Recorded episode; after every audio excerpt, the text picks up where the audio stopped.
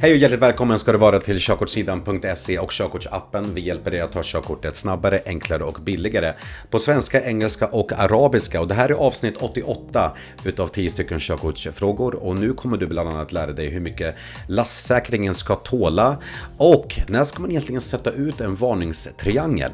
Vi kör igång på en gång med en helt annan fråga och den lyder När ska bilen med registreringsskylten ABC 123 kontrollbesiktigas?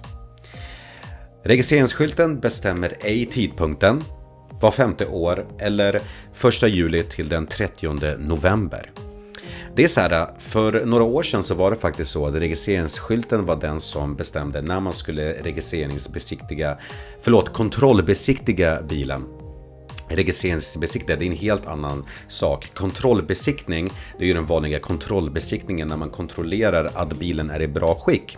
Och eh, det bestäms inte längre utav registreringsskylten utan det bestäms nu när bilen togs i bruk, vilket man kan hitta i bilens registreringsbevis.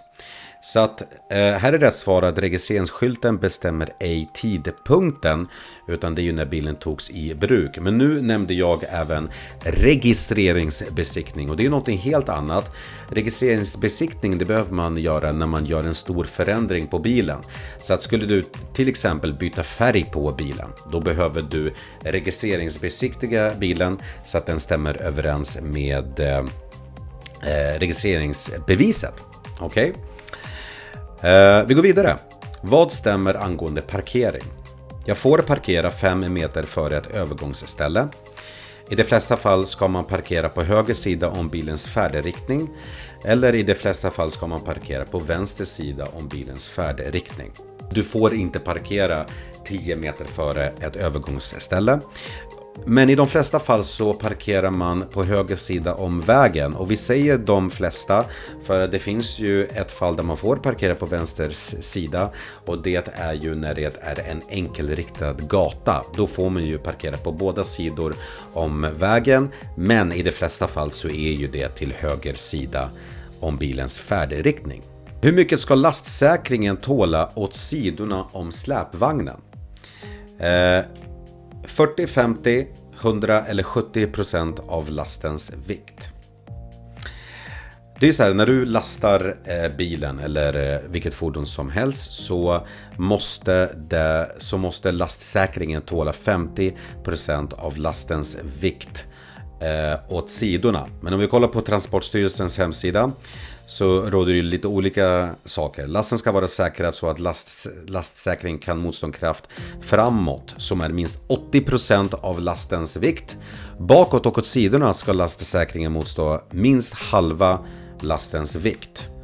Så att, eh, eh, så att framåt så ska den tåla 80 men åt sidorna som frågan lyder här så är det ju 50% utav lastens vikt.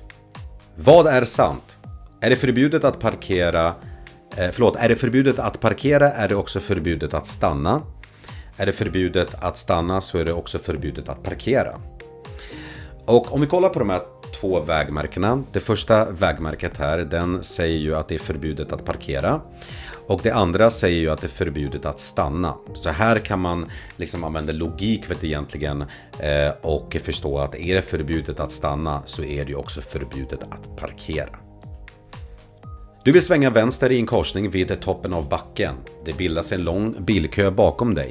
Hur ska du agera? Jag utför vänstersvängen snabbt utan att störa trafikrytmen.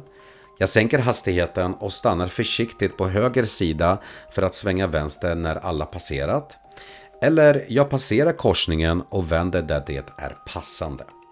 Så det här är landsväg och det är snö eh, ute. Det är en backe där sikten är dålig.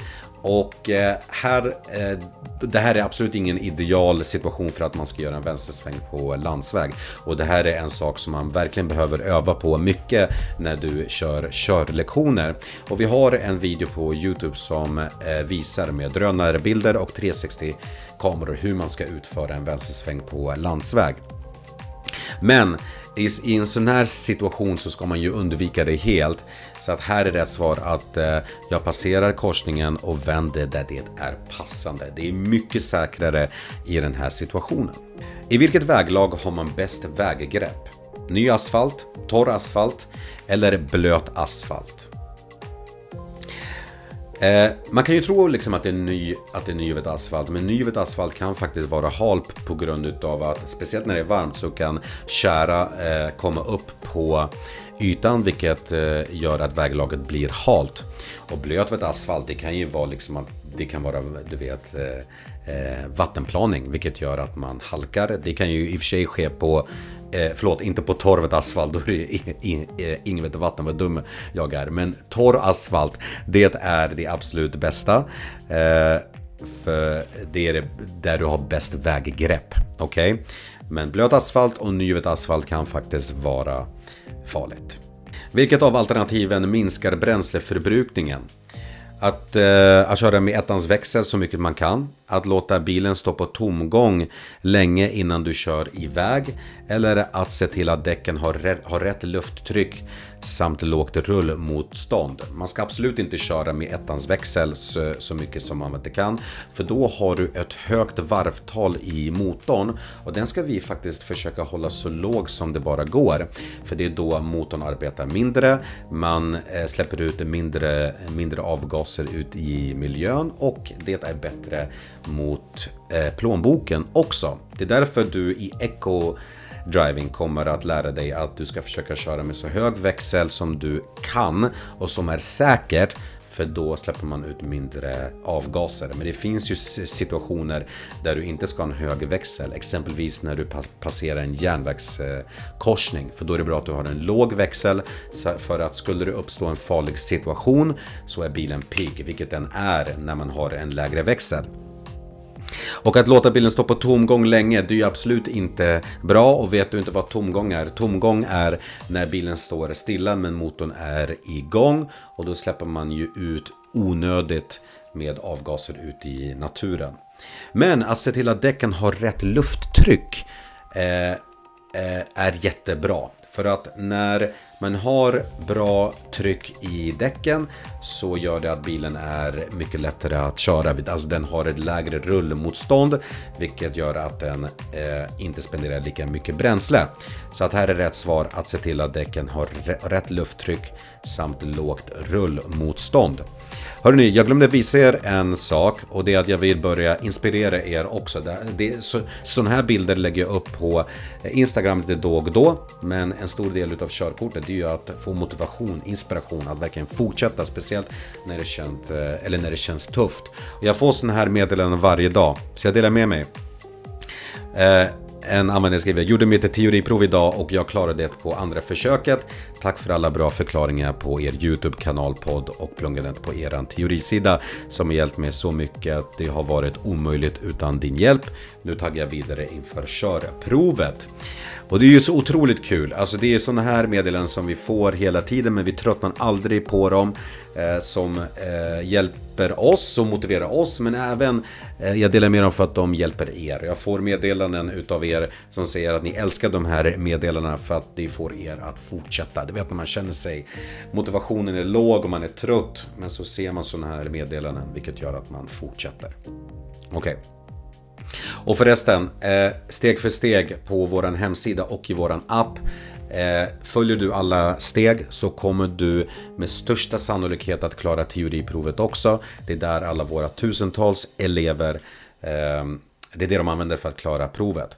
Men en annan sak som är helt gratis det är att du om du prenumererar på vårt nyhetsbrev så kommer du få 10-stegsmetoden helt gratis som kommer hjälpa dig att, stå, alltså att spara väldigt mycket tid och tusen lappar på din körkortsresa.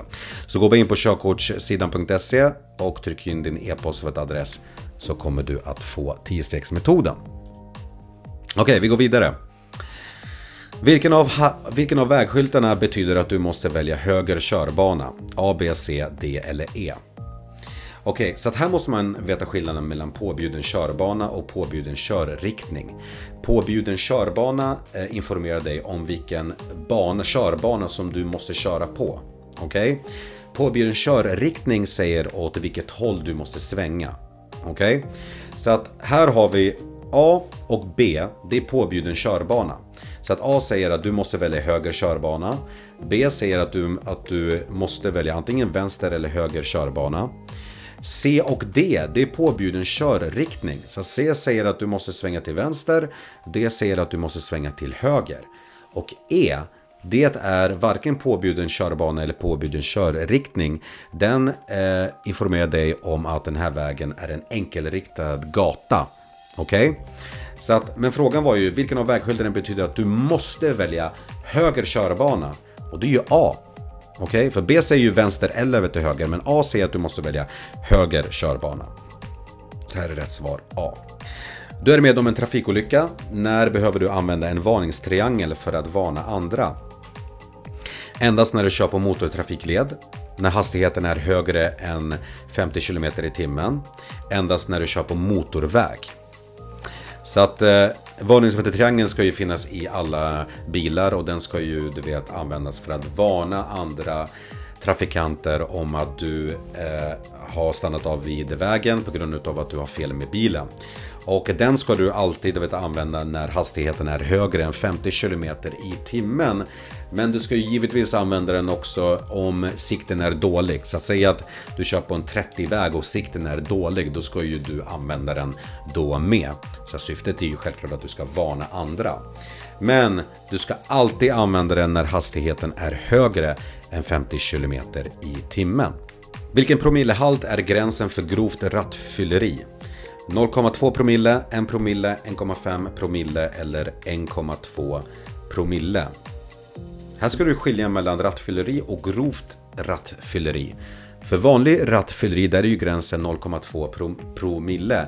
Men grovt rattfylleri där går faktiskt gränsen vid 1 promille. Vilket är svaret på den här frågan.